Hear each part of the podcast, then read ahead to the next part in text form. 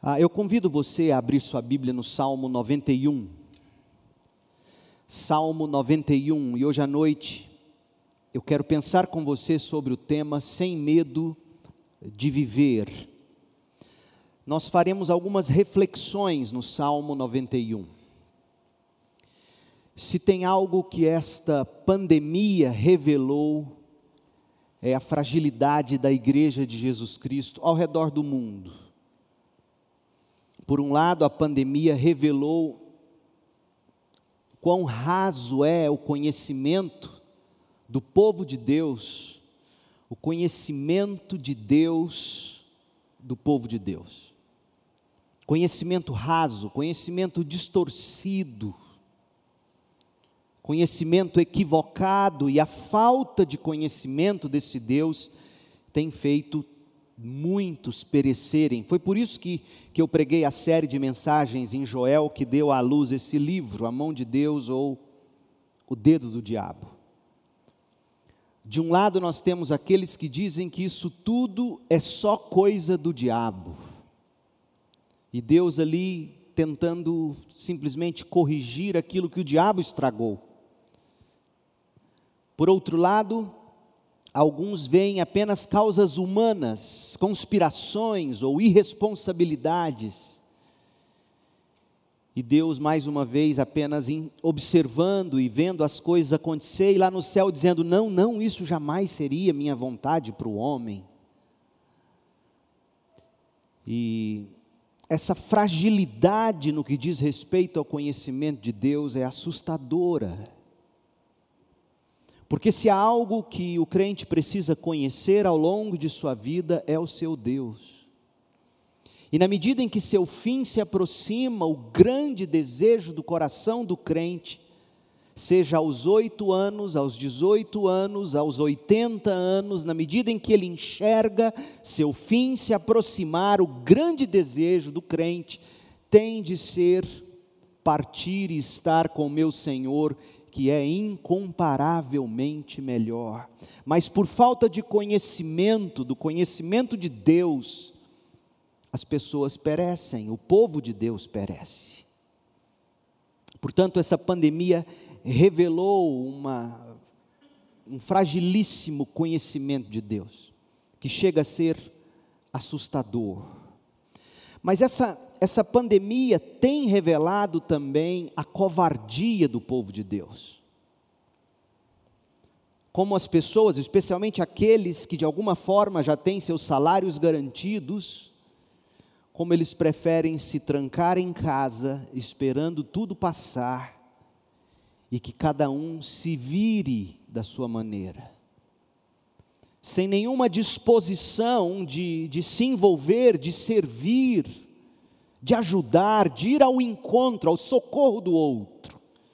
E quando eu digo ir ao encontro, ir ao socorro, não apenas fazendo uma compra de supermercado para aqueles que são grupo de risco e não podem sair de casa, mas eu digo voltando sim ao trabalho, digamos, e ajudando crianças, adolescentes e outros que por estarem apenas trancados vão adoecendo psicologicamente cada vez mais.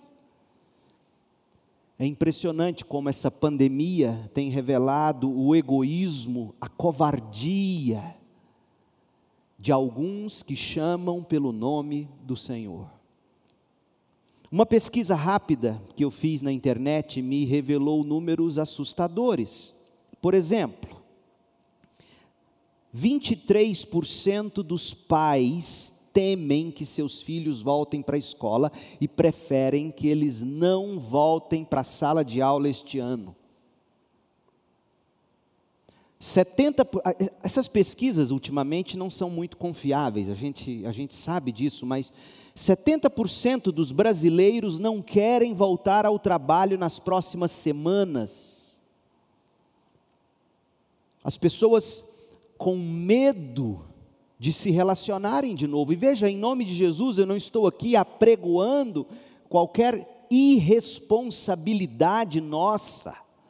no sentido de nos ajuntarmos de qualquer jeito, de não tomarmos as devidas medidas e etc, e etc, de forma alguma, longe de mim disso, isso tudo. Mas a, a constatação a que chego é assustadora. De um lado, o povo de Deus sem conhecimento de Deus, frágil, Deus é apenas um curandeiro para eles, aquele que, que os guarda e os protege de doenças e os faz prosperar, e o diabo tentando atrapalhar tudo. De outro lado, um povo de Deus acovardado, amedrontado, com medo de morrer, com medo de perder os filhos, com medo de perder a saúde, com medo de perder a vida. Sejamos honestos, é assustador o cenário. Não o dos números do coronavírus, por mais horrível que sejam e são, é assustador o estado dos crentes, de temor e medo e egoísmo. Isso me deixa preocupado. Preocupado com essa geração, porque, como eu disse, desde o início dessa pandemia, não é a primeira vez na história que, que nós enfrentamos crises e pandemias. Um pouquinho de conhecimento histórico vai revelar para você que a igreja passou por coisas muito, muito piores do que as que estamos passando. E os crentes enfrentaram, deram a própria vida, inclusive, para salvar uns aos outros. Mas hoje não, hoje as pessoas se contentam em se estocar dentro de casa com um pouquinho, aqueles que podem, porque muitos, milhares não podem, dependem do dinheirinho de todo dia. E aí estocam sua comida, estão satisfeitas porque têm, têm uma boa conexão de internet e levam a vida dessa forma. Que Deus cuide de todos nós e e eu te confesso que o que mais me amedronta nesses últimos meses, março, né, quando tudo começou, março, abril, maio, junho, julho, vai para cinco meses quase, o que mais me assusta são três coisas: a apatia da igreja, a falta de conhecimento de Deus por parte do povo de Deus, um povo com conhecimento raso de Deus, e a covardia, o medo, o medo do povo de Deus. Onde estão os profetas que prometiam curas e prosperidade? Esses homens contribuíram para criar uma geração inteira de covardes que usufruem de Deus em benefício próprio. Fecharam seus templos, até porque foi-lhes imposto e era de fato necessário. E aquele povo que vivia de correr atrás de revelações de prosperidade e de coisas aqui e acolá, ficaram sem saber como lidar com Deus. E aí partiram para acusar, ora a China, ora um ditador aqui, outro ali, ora o Satanás, e é trágico o estado no qual nós nos encontramos. Pensando nisso hoje à noite, eu quero ler com vocês o Salmo 91. Abra sua Bíblia, você já deve tê-lo aberto aí. Eu vou ler na nova versão transformadora, e o meu desejo é que você aprenda com este salmo como viver sem medo. Como viver sem medo. Diz assim a palavra de Deus: aquele que habita no abrigo do Altíssimo encontrará descanso à sombra do Todo-Poderoso. Isto eu declaro a respeito do Senhor: Ele é meu refúgio, meu lugar seguro, ele é meu Deus e nele eu confio. Pois ele o livrará das armadilhas da vida e o protegerá de doenças mortais. Ele o cobrirá com as suas penas e o abrigará sob suas asas. A sua fidelidade é armadura e proteção. Não tenha medo dos terrores da noite, nem das flechas que voam durante o dia não tema a praga que se aproxima na escuridão, nem a calamidade que devasta ao meio-dia. Ainda que mil caiam ao seu lado e dez mil morram ao seu redor, você não será atingido. Basta abrir os olhos e verá como são castigados os perversos. Se você se refugiar no Senhor, se fizer do Altíssimo seu abrigo, nenhum mal o atingirá, nenhuma praga se aproximará de sua casa. Pois ele ordenará a seus anjos que o protejam aonde quer que você vá. Eles o sustentarão com as mãos para que não machuque o pé em alguma pedra. Você pisará leões e cobras, esmagará leões ferozes e serpentes debaixo dos pés. O Senhor diz: Livrarei aquele que me ama, protegerei o que confia em meu nome. Quando clamar por mim, eu responderei e estarei com ele em meio às dificuldades. Eu resgatarei e lhe darei honra. Com vida longa o recompensarei e lhe darei minha salvação. O Salmo 91 é um salmo bem conhecido. Muita gente mantém uma Bíblia aberta nele. Foi assim que eu conheci esse salmo.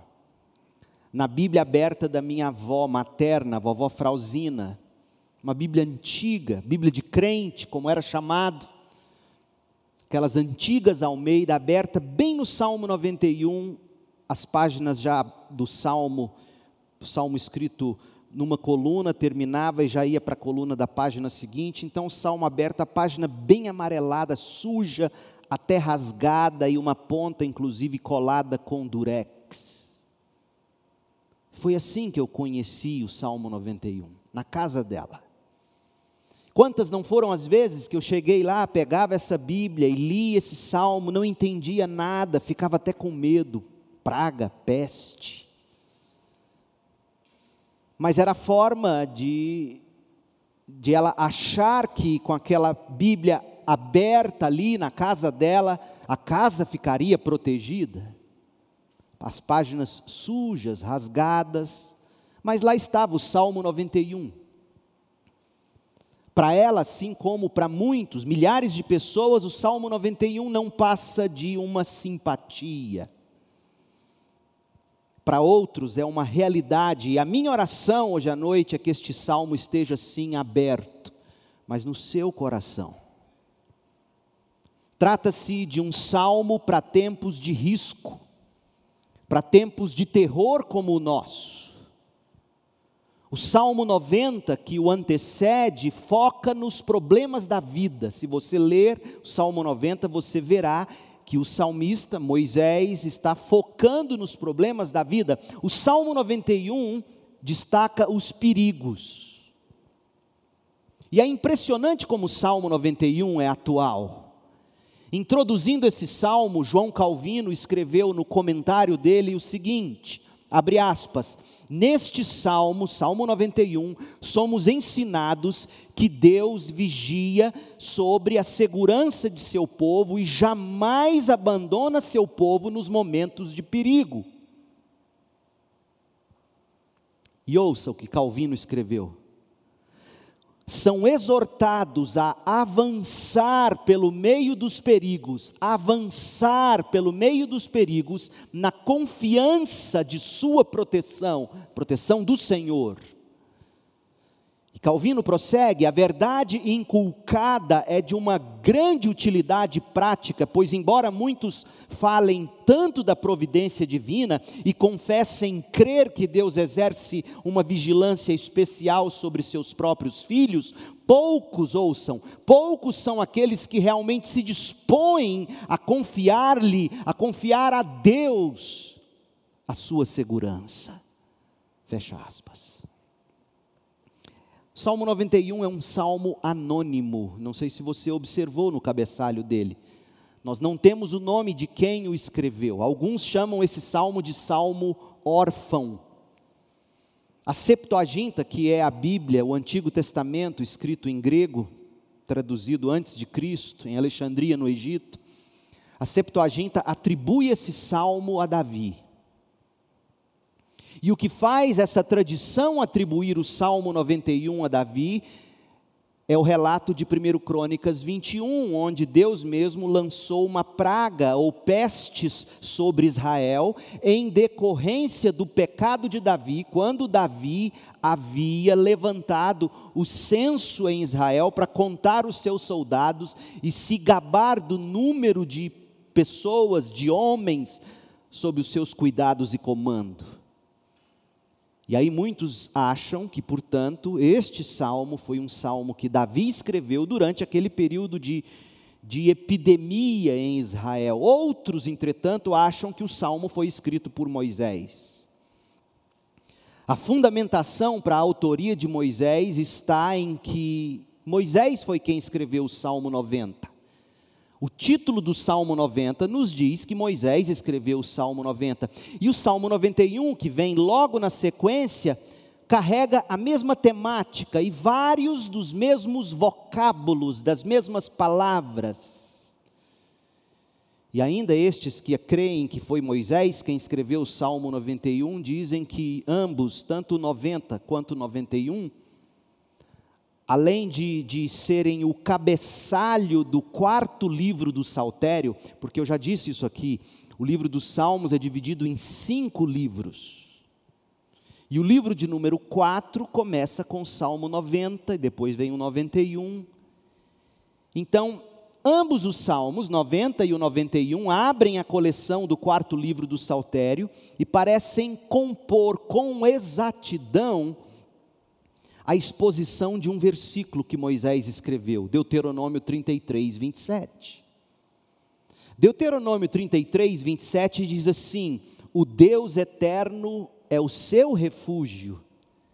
E aí, quem crê que Moisés escreveu o Salmo 91, assim como o 90, diz: O Deus eterno é o seu refúgio. E essa realidade está exposta no Salmo 90 e para segurá-lo estão os braços eternos. E a explicação desta outra parte do verso 27 de Deuteronômio 33 é o Salmo 91. Então, quando você lê Deuteronômio 33, 27, o Deus eterno é o seu refúgio, você se lembra do Salmo 90, verso 1, que diz: Senhor, tu és o nosso refúgio, sempre de geração em geração. E quando você lê essa segunda parte de Deuteronômio 33, 27, o Senhor tem braços para segurá-lo, braços eternos, você se lembra de, de Salmo 91, verso 1: aquele que habita no abrigo do Altíssimo e descansa à sombra do Todo-Poderoso, e o verso 4: ele o cobrirá com as suas penas, e sob as asas dele você encontrará refúgio. Seja como for, gente, seja de Moisés, de Davi ou de qualquer outro. O fato importante é que o Salmo 91 foi inspirado por Deus e está no cânon das Escrituras. E se você parar para pensar, inclusive o Rafael Pablo escreve um artigo muito interessante sobre os maus usos do Salmo 91, que é o apêndice aqui do meu livro, e ele, e ele mostra tanto na vida de Davi, como um possível autor do Salmo 91, como na vida de Moisés, o outro possível autor do Salmo 91. Que por mais que eles tenham escrito, ou qualquer um deles tenha escrito, que escreveram no Salmo 91, ambos sofreram, e sofreram muito. Portanto, o que temos no Salmo 91 não é tanto uma promessa de que nada de ruim nos acontecerá, mas uma promessa de que o Senhor não nos deixará perecer. Essa é a promessa. Então, seja de Davi, seja de Moisés, seja de qualquer outro, o Salmo 91 é inspirado por Deus, faz parte das Escrituras e tem como fim alimentar em nós fé e esperança, para que a gente prossiga através do sofrimento, sem perder o amor.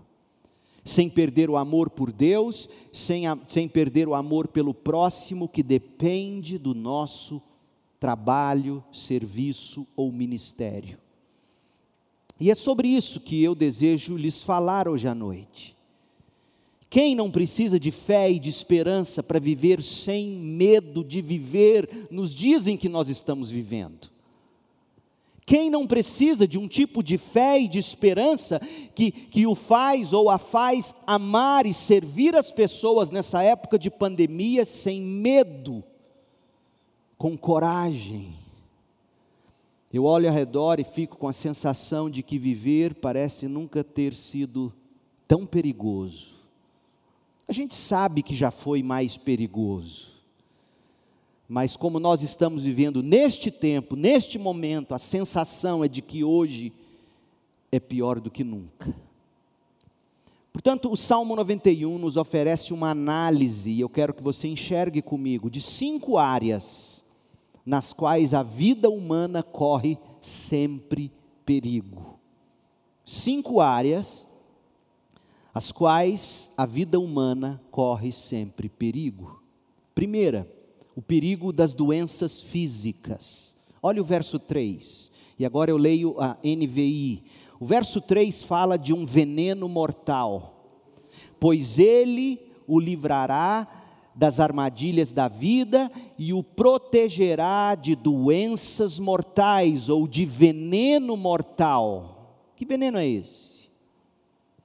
Pode ser uma doença incurável, uma praga mortal, ameaça de destruição, AIDS, câncer, Alzheimer, cardiopatia, Covid-19, etc. O Salmo 91 contempla essa realidade do perigo mortal, do veneno mortal, da doença que mata. O verso 6, o verso 6 fala de peste que se move sorrateiramente nas trevas, praga que devasta ao meio-dia. A NVT diz assim: não tema a praga que se aproxima na escuridão, nem a calamidade que devasta ao meio-dia. Seria doença de pele, no caso do salmista? Seria lepra, alguma bactéria, algum vírus? Que epidemia era essa? Não importa, mas o fato é que o salmista contempla esta realidade de uma praga que se aproxima e ninguém vê, pois é sorrateira na escuridão, ninguém a enxerga. E por não a enxergar, todos nós usamos máscaras, por exemplo.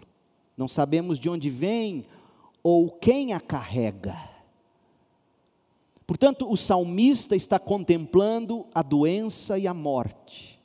A doença e a morte estão sempre à porta, nos fazendo correr riscos, roubando de nós a alegria de viver. Segunda área, o perigo das coisas imprevistas. Verso 5 fala a flecha que voa de dia flecha que voa durante o dia, ou seja, aquela coisa fortuita, vítima talvez da irresponsabilidade do outro, algo que vem de longe, mas que vem e que te atinge, por exemplo, uma bala perdida. Um bêbado ao volante que perde o controle do carro, te atropela, ou atropela alguém que você ama, ou bate contra um carro de alguém da família e a pessoa perde a vida. O salmista contempla esse tipo de sofrimento ou de perigo, de imprevisto, uma flecha que voa de dia e de repente, no meio do dia, da caminhada, à luz do sol, nós somos atingidos e sofremos. Olha o verso 12, o verso 12 fala: não tropece em alguma pedra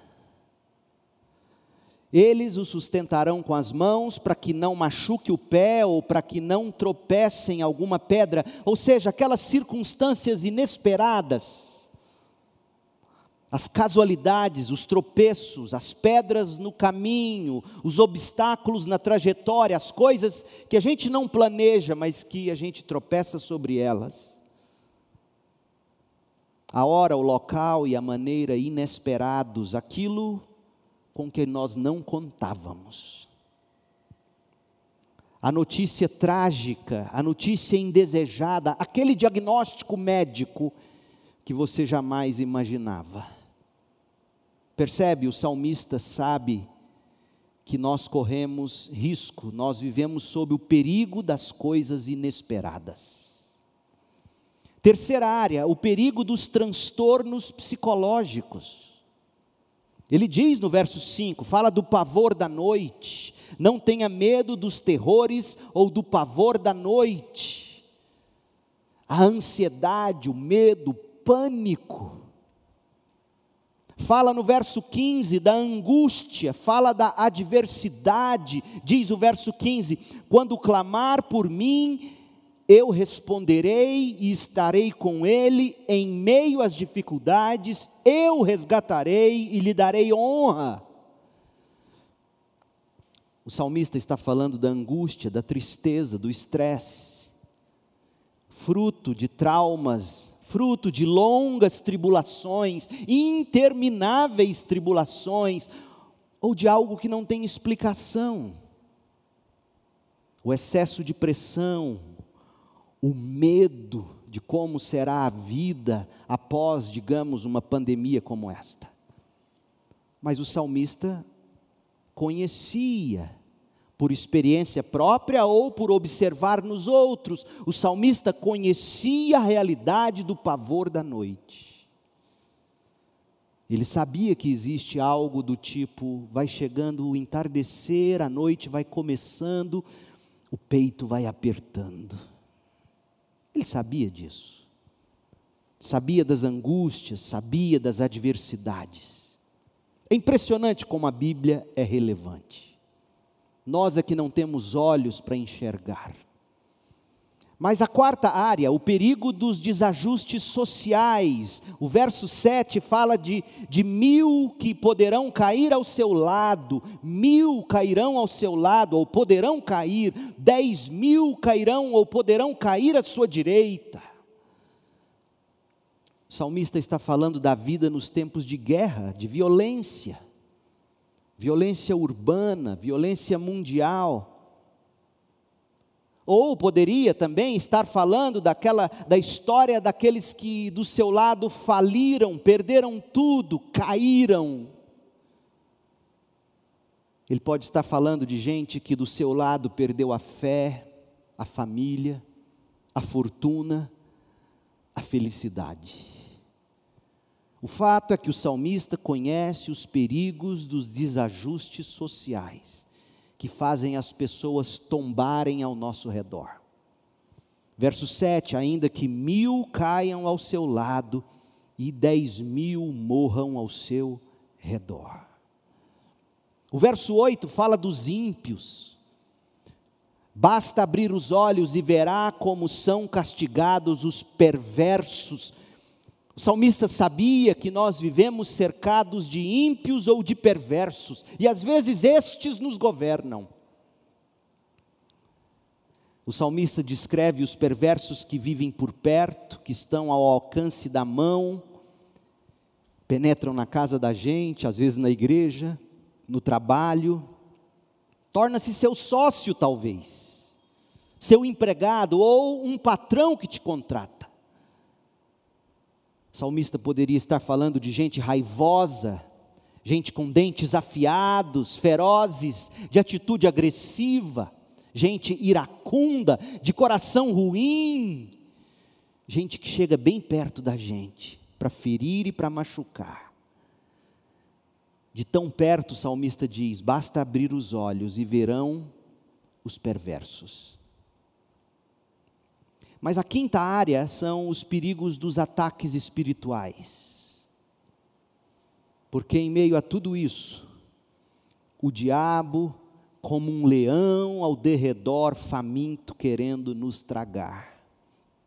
A Septuaginta, a Bíblia do Antigo Testamento no grego, e o judaísmo posterior à Septuaginta criam que o Salmo 91 narra os ataques do diabo e seus demônios quando nós desafiamos as potências do mal buscando fazer a vontade de Deus. Verso 10: Praga alguma chegará à sua tenda, maldição e pragas satânicas, como Balaque, que contratou Balaão para amaldiçoar o povo de Israel.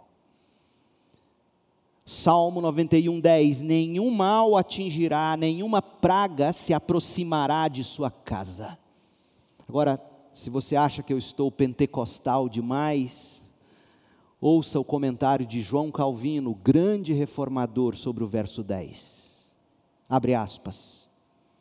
E como males adversos nos, sobrevi nos sobrevêm, quando descansamos confiadamente na proteção de Deus é verdade que provações de variados tipos assaltam tanto os crentes quanto os demais, mas o salmista tem em mente que Deus se põe entre ele e a violência de cada assalto, de modo que ele é preservado de ser esmagado. A proteção divina é representada como a estender-se a toda a família dos justos, e sabemos que Deus inclui em seu amor os filhos que ele adotou em seu favor paternal. Ou talvez o termo poderia ser tomado em sentido mais simples e nada mais sendo tensionado além do fato de que aqueles que escolheram a Deus para ser seu refúgio habitariam seguros em sua casa. Verso 10, Calvino diz: o refúgio que nós temos em Deus. No verso 3, o salmista diz assim: o laço do passarinheiro, o caçador, as armadilhas do diabo, as tentações, as opressões, as setas demoníacas, como está no verso 13: você pisará o leão e a cobra, pisoteará o leão forte e a serpente.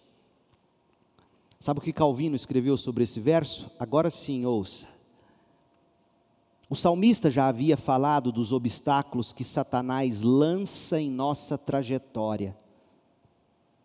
Satanás lança obstáculos em nossa trajetória, sob a forma de uma pedra. Lembra que o salmista fala de tropeçar em alguma pedra? Alguma flecha. Agora o salmista fala das angústias terríveis a que estamos expostos no mundo, mas ele usa as figuras da serpente, do leão, até onde nos é possível, aqui realmente se expressa que andamos entre animais selvagens que nos ameaçam com destruição, e neste caso, o que seria de nós não fosse a promessa de Deus de nos fazer vitoriosos sobre os múltiplos males que por toda parte nos tolhem os passos. Ninguém que considere seriamente as tentações a que ele estava exposto se admirará de que o salmista, com o propósito de remover a apreensão da mente do povo do Senhor, tivesse adotado a linguagem de hipérbole. Hipérbole é um exagero de linguagem para descrever uma situação real de fato, não dirá que ela é uma linguagem hiperbólica, mas uma verdadeira e exata representação do caso deles.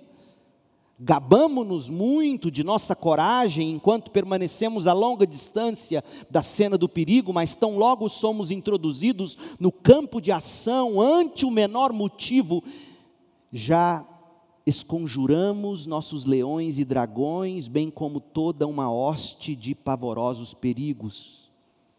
O salmista acomoda sua linguagem a esta fragilidade de nossa apreensão carnal.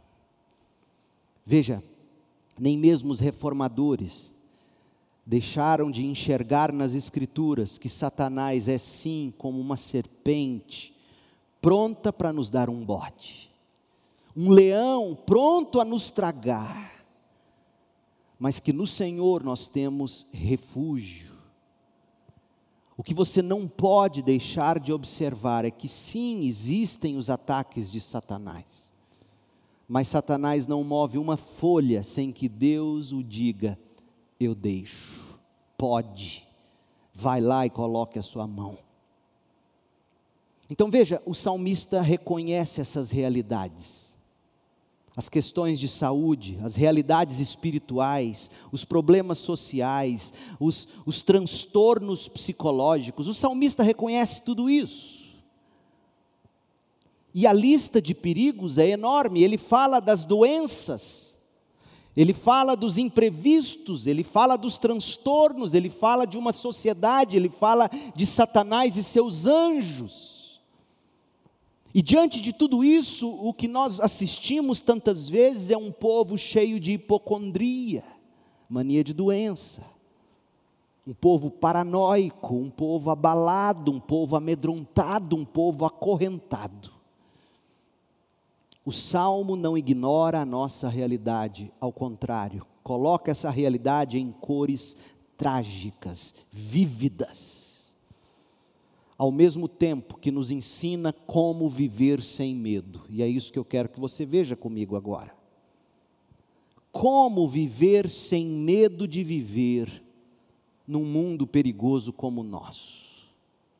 A primeira coisa você já notou, não é ignorar os problemas, eles existem, e o salmista dá nomes a eles, Se, chega a usar essa linguagem hiperbólica de exagero para mostrar a realidade e o tamanho gigantesco deles. Sim, existem doenças que são mortais. Sim, existem pedras que nos fazem tropeçar. Existem transtornos psicológicos. Existe uma sociedade que faz mil cair de um lado, dez mil do outro. Existe Satanás como serpente e leão.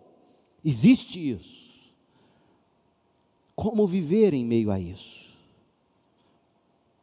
Não tem como fugir disso.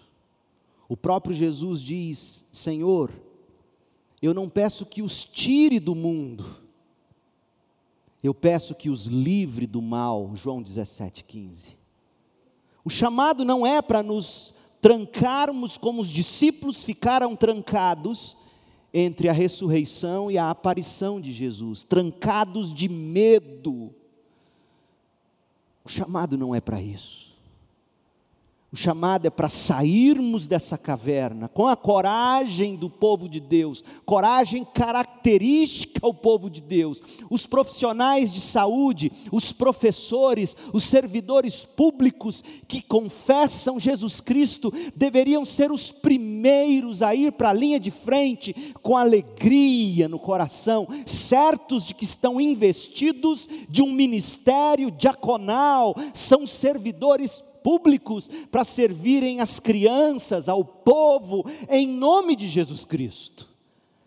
Mas que tristeza olhar para tantos e vê-los mais acovardados do que os ímpios, mais amargurados do que os ímpios mais trancados e escondidos do que os ímpios. Meu povo, a nossa Bíblia, a palavra de Deus, não mascara a realidade do mal e do sofrimento. Nós temos isto estampado no Salmo 91. Eles existem, são reais e são de pregar medo, mas isso não pode nos fazer acovardar. Como é que a gente vive em meio a isso? Como é que a gente enfrenta essa reabertura com responsabilidade, mas com amor, com o desejo de servir uns aos outros. A primeira coisa que o salmista ensina, você tem que conhecer seu Deus. Você tem que conhecer seu Deus. O Salmo 91 não nos convida a nos separarmos de, de maneira radical da vida e do mundo lá fora. Ao contrário, nos remete para dentro desse mundo com o conhecimento de quem é o nosso Deus. O salmista, em apenas dois versículos, versos 1 e 2, olhe, versos 1 e 2, em apenas dois versículos, ele revela para nós o segredo dele. Sabe quantos nomes o salmista dá para Deus em dois versículos? Faz as contas, leia aí, versos 1 e 2. Te dou três segundos. Te dou quatro segundos para te dar uma dica. Quantos nomes o salmista atribui a Deus em dois versículos? Quatro segundos. Quatro nomes. Ouça, verso 1 aquele que habita no abrigo do Altíssimo, descansa à sombra do Todo-Poderoso. Segundo, pode dizer ao Senhor, terceiro, Tu és o meu refúgio, a minha fortaleza e o meu Deus em quem confio. Quatro nomes para Deus. Cada nome revelando um atributo, um aspecto, uma qualidade, uma característica desse Deus Altíssimo. Vem do hebraico Elion, Altíssimo, Deus possuidor de todas as coisas Deus de todas as coisas, possuidor da vida, da sua vida, de cada segundo, de cada momento da sua existência. Esse é o Deus, o Deus e Pai de nosso Senhor Jesus Cristo, é Elion, o Altíssimo, o Deus de todas as coisas, o possuidor de todas as coisas. Aí o salmista o chama de Todo-Poderoso. Shaddai do hebraico. Shaddai, que significa provedor. Aliás, será que dá para a gente cantar esse cântico no final? Sabe, esse cheio de nome de Deus, esqueci. O Orlando vai achar, ele sabe. Elion, Altíssimo. El Elion, Jeová Rafa, meu Senhor. É isso? Estou certo? Pronto, vamos lá. Elion, Altíssimo, Shaddai, Todo-Poderoso. Depois ele chama Deus de Senhor, adivinha? Iavé, Deus de promessas, o grande eu sou. E ele chama Deus de Deus, Elohim, Criador, Deus de poder. Quando o salmista atribui esses nomes a Deus, quando o salmista descreve o seu Deus usando esses quatro nomes, ele está mostrando para nós que ele conhecia seu Deus e conhecia o que seu Deus é e faz pelo seu povo.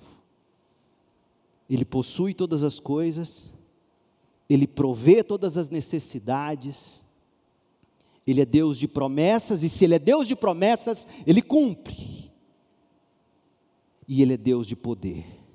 Esse é o nosso Deus. Ele é o nosso esconderijo, Ele é o nosso refúgio, Ele é a nossa fortaleza. Conhecer esse Deus nos ajudará a descansar e seguir sem medo, porque Ele nos protege do maligno. Não rogo que os tires do mundo, mas que os proteja do maligno.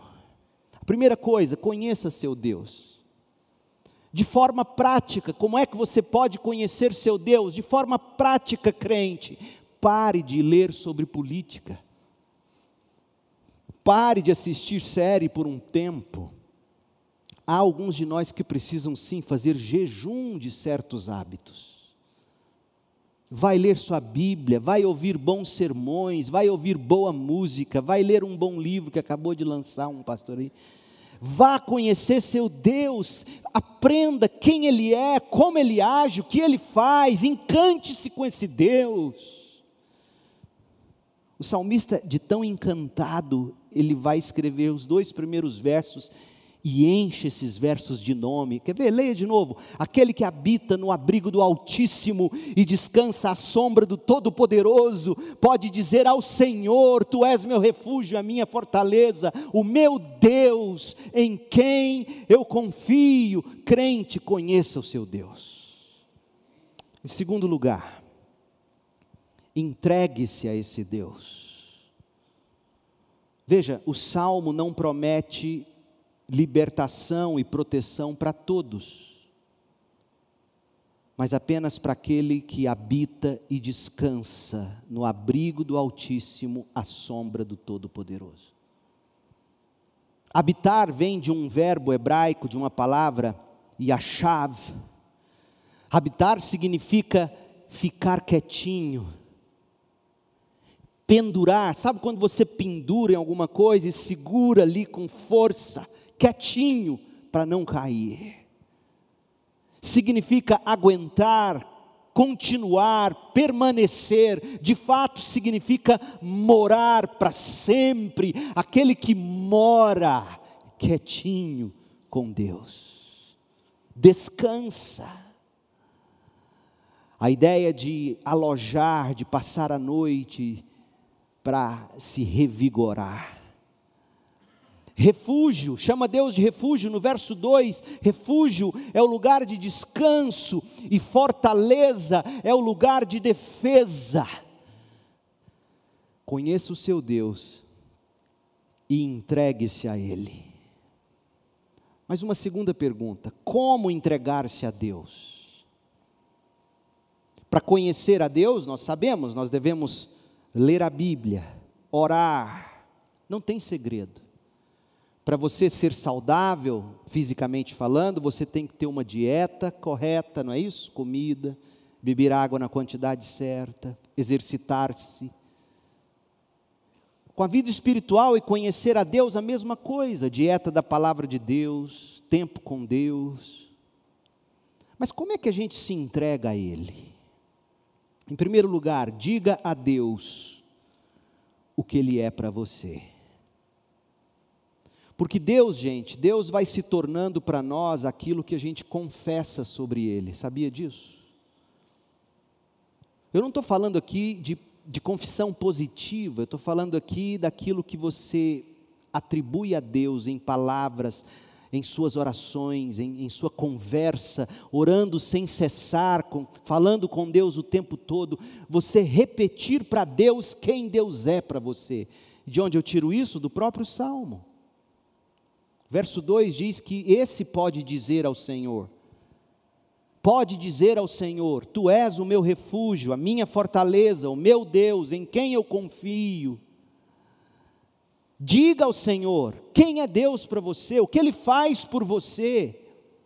Convença-se disso, dizendo a Deus em oração. Alguns aí fora dão ênfase no ato da confissão, ao passo que a Bíblia enfatiza o conteúdo dessa confissão, que é o que realmente nos transforma, a verdade sobre quem Deus é. Meu povo, a gente vive daquilo que a gente crê. O que nós cremos é vitamina para a nossa alma. Se Deus é apenas alguém que provê para você coisas boas, quando chega um momento como este, pandêmico, Deus deixa de ser bom. Mas se Deus sempre foi para você seu grande tesouro e alegria, na alegria ou na tristeza, na saúde ou na doença, no muito ou no pouco, não importa, Ele continuará sendo a sua alegria. Então, diga a Deus quem Deus é para você, e você só vai conseguir dizer a Deus quem Ele é, se você de fato conhece esse Deus. Eu temo que muitos de nós, se parássemos agora, faz um exercício depois, antes de dormir. Senta na sua cama, pega um papel em branco, uma caneta, um lápis e diz: Eu vou escrever quem Deus é para mim. Eu temo que para muitos de nós vai faltar vocabulário você não vai saber dizer quem Deus é, porque você não tem vocabulário bíblico, você não conhece as Escrituras. E se você não sabe dizer quem Deus é, como você vai fortalecer sua alma? Então, em primeiro lugar, você se entrega a Deus dizendo quem Deus é para você. Tu és meu refúgio, tu és minha fortaleza, tu és Elohim, meu Deus em quem eu confio. Segundo lugar, refugie-se debaixo da palavra, da verdade da palavra de Deus. Olha o verso 4. Ele o cobrirá com as suas penas, e sob as suas asas você encontrará refúgio. A fidelidade do Senhor será o seu escudo protetor. A verdade nos protege, gente. A verdade é âncora para a nossa alma, tanto que os, o segredo, um dos segredos que Paulo nos ensina para não vivermos ansiosos e para não pecarmos, ele vai dizer aos Filipenses, é nós pensarmos em tudo que é, qual é a primeira palavra? Tudo que é verdadeiro é pensar no que é verdadeiro. O que é verdadeiro é âncora para a nossa alma. A verdade liberta. Refugie sob a verdade da palavra de Deus. A verdade te protege, a verdade te guia, a verdade te conforta, a verdade te consola. Quando o seu coração, quando a sua alma ficam na dúvida, se enche de temor, você vem com a luz da verdade que espanta todo medo. Em terceiro lugar, mantenha acesa a chama do amor por Deus. Você se entrega a Deus mantendo acesa a chama. Olha o que diz o verso 14, eu acho lindo esse texto. Porque Ele me ama, Deus falando sobre o salmista ou sobre um filho seu, porque meu filho me ama, eu resgatarei, eu protegerei, pois conhece o meu nome. Veja, veja como o salmista coloca como sinônimos conhecer e amar. Não tem como você amar aquilo que você não conhece. Quanto mais você conhece algo, alguém, mais você o ama em dois sentidos. Um, porque você conhece as qualidades e passa a admirar ainda mais a pessoa. Então, mais você ama, quanto mais você conhece. Por ver as qualidades. Por outro lado, você ama mais por ver os defeitos. E aí mais você se compromete em amar apesar dos defeitos. Não é o caso de Deus. Deus não tem defeitos. No caso de Deus, quanto mais nós o conhecemos, mais nós vemos virtudes e mais nós o amamos. Tem gente que vira para mim tantas vezes diz: Eu não consigo amar Deus. E a resposta mais óbvia, olhando para as Escrituras, é porque o seu conhecimento pequeno ou limitado, ou a falta dele, impede você de, de amar a Deus. Ame seu Deus, conheça seu Deus. Olha o que Paulo escreveu aos Filipenses, capítulo 1, verso 21. Para mim, o viver é Cristo, morrer é lucro. Gente, como esse versículo é relevante no tempo em que a gente está vivendo. Porque se para você o viver eram seus planos para 2020, e Deus veio com um espirro lá na China, pshum, pandemia. Se para você o viver são seus planos e veio a Covid, percebeu? Se para você o viver é o casamento, é a sua beleza, é a sua prosperidade, não faz sentido, a conta nunca vai fechar. Por isso que tanta gente, e aqui eu digo com muito amor e respeito, por isso que tanta gente está tão trancada porque tem medo de perder aquilo que elas mais amam. E os seus temores revelam aquilo que você mais ama. Para mim, o viver é Cristo, morrer é lucro. Tá, mas eu quero continuar vivendo, e Paulo explica como. Mas se o viver no corpo resulta para mim em fruto do meu trabalho, não sei então o que escolher, sinto-me, porém, pressionado de ambos os lados. Tenho desejo de partir e estar com Cristo, por isso é muito melhor. Todavia, por vossa causa, porque eu ainda quero fortificar meus discípulos, acho mais necessário permanecer no corpo. E tendo essa confiança, sei que ficarei e permanecerei com todos vós para o vosso desenvolvimento e alegria na fé. Paulo nos ensina que ele manteve essa chama acesa até o fim de amor por Cristo essa alegria de querer ver Cristo, mas se fosse ainda melhor ele permanecer e fazer outros se desenvolverem e alegrarem em Cristo, que assim fosse. Então você se entrega a Deus quando você diz a Deus quem Ele é para você, quando você se refugia debaixo da verdade, quando você mantém acesa a chama do amor, e quando você mantém se orando verso 15 do Salmo 91. Ele clamará a mim, e eu lhe darei resposta. E na adversidade estarei com ele. Vou livrá-lo e cobri-lo de honra. Oh, meu Deus. Eu não preciso nem explicar esse versículo. Me faz lembrar de João 14, verso 13, quando Jesus diz: E eu farei o que vocês pedirem em meu nome, para que o Pai seja glorificado no Filho. João 16, 24: Até agora vocês não pediram nada em meu nome, peçam e receberão, para que a alegria de vocês seja completa. Joseph Scriven escreveu um dos hinos que a gente mais ama. Oh, que paz perdemos sempre. Ó, oh, que dor no coração, só porque nós não levamos tudo a Deus em oração. Qual é a verdadeira promessa do Salmo 91? Vamos ler o verso 14 até o fim e você verá. A verdadeira promessa do Salmo 91, verso 14. Porque Ele me ama, eu resgatarei, eu protegerei, pois conhece meu nome. Agora, olha aqui para mim, crente. A Bíblia tem que ser lida à luz da Bíblia. Paulo amava Jesus, não amava? A ponto de dizer que morrer estar com Cristo era lucro.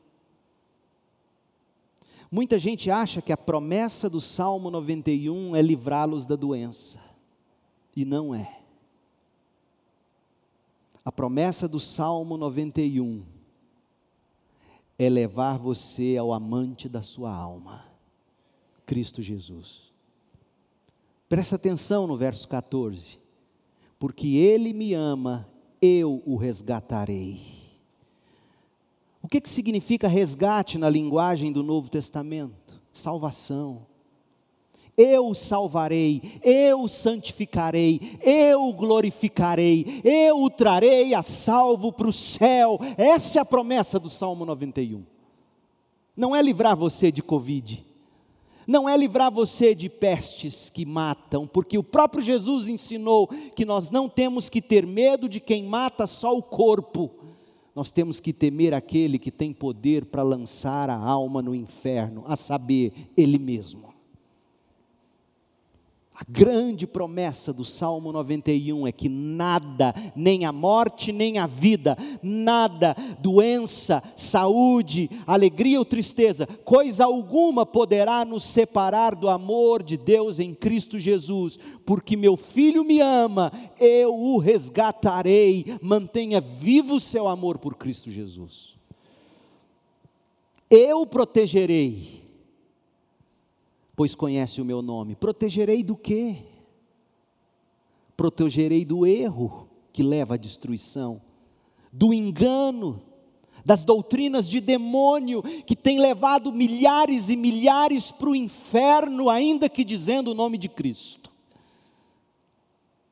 Eu vou proteger do erro, do tropeço, eu vou livrá-los de cair, como diz Judas na sua doxologia, lá no final da carta, e vou levá-los sem mácula, sem defeito, regozijantes à minha presença. Essa é a promessa do Salmo 91.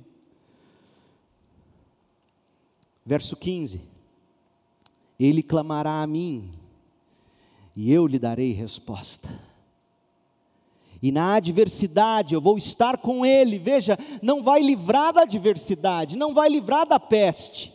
Na adversidade eu estarei com Ele.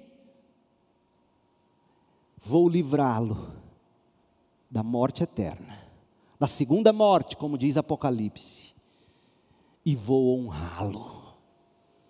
Gente, eu não sou tão velho assim, mas eu acho que eu já vivi o bastante, até pela força do meu trabalho, para ver o quanto é humilhante morrer.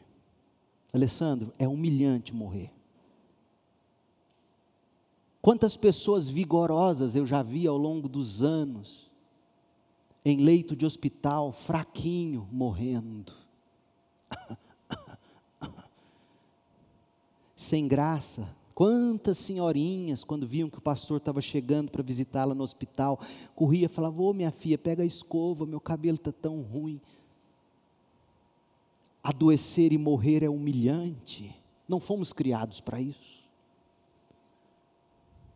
Mas o salmista diz: quem conhece o meu nome, quem clama por mim, eu vou dar resposta. Vou caminhar com ele na adversidade. Vou livrá-lo da morte e vou recebê-lo com honra. Oh, meu povo. Essa é a promessa do Salmo 91. Vida longa eu lhe darei, e lhe mostrarei o que? Diz o verso 16, Salmo 91: Vida longa eu lhe darei, vida eterna e habitarei na casa do Senhor por longos dias, diz o Salmo 23. Vida longa eu lhe darei e mostrarei a minha salvação. Essa é a promessa do Salmo 91. A Covid poderá levar a maioria de nós, mas não para o inferno. Para a presença do Senhor Deus de toda graça e glória. Essa é a promessa do Salmo 91. Ô crente, regozije-se nisso. E aqui eu faço das palavras de Jesus as minhas, à luz do Salmo 91. Não se perturbe o coração de vocês. Creiam em Deus, creiam também em mim, diz Jesus. Na casa de meu pai há muitos aposentos. Se não fosse assim, eu lhes teria dito: Eu vou preparar-lhes lugar. E se eu for e lhes preparar lugar, voltarei e os levarei para mim, para que vocês estejam onde eu estiver. Hoje à tarde eu ouvia o Iramar, o Iramar me ligou, sofrendo com o estado da irmã Antonieta. E mal ele sabe o quanto ele abençoou meu coração. Os médicos a desenganaram. E ele, homem de Deus que é, virou para mim e disse: Pastor, aqui em casa nós sabemos, os anjos estão ao redor da irmã Antonieta. Claro que nós queríamos que eles a trouxessem para casa. Mas se ela tiver que ir, os anjos estão lá com ela para levá-la para Jesus. E é verdade. Dará ordem a seus anjos, diz o salmista, em favor dos filhos dele o mal não os tragará, a doença não os levará para o inferno. Ainda que o corpo e o homem exterior se corrompa, o interior se renova a cada dia. Essa é a promessa do Salmo 91. Mas tem uma condição para você provar disso. Você tem que habitar no abrigo do Altíssimo você tem que descansar à sombra do Todo-Poderoso. E você tem que poder dizer ao Senhor: Tu és o meu refúgio, Tu és a minha fortaleza, o meu Deus em quem eu confio. Eu confio no Senhor Deus e Pai de nosso Senhor Jesus Cristo. Porque se você confia nele, se você pede a Ele, se você invoca o nome dEle, se você se sossega debaixo das asas dEle como um pintinho debaixo das asas da galinha, você não poderia estar em melhor lugar. Eu sei que esse tempo prega medo na gente. A gente tem medo de perder o filho para a doença. A gente tem medo de perder quem a gente ama para a doença. A gente tem medo de perder a própria vida, talvez, para a doença. Mas Jesus comprou para nós vida eterna e vitória sobre o medo. Deixa eu te dar dois versículos e a gente encerra com eles. Hebreus 2, 14 e 15. Hebreus 2, 14 e 15. Portanto, visto que os filhos, os filhos de Deus, são pessoas, são humanos, são de carne e sangue. Ele, Jesus Cristo, Filho eterno de Deus, também participou dessa condição humana, para que por sua morte derrotasse aquele que tem o poder da morte, isto é, o diabo, e libertasse aqueles que durante toda a vida estiveram escravizados pelo medo da morte. Você não precisa temer a morte. A questão hoje à noite é quem você vai escolher temer: a Covid ou Jesus Cristo? É simples assim. A quem você temerá? Ao Senhor Deus de toda a vida? Ao Deus que venceu a morte, ressuscitou dentre os mortos? Ou você vai temer perder a sua vida.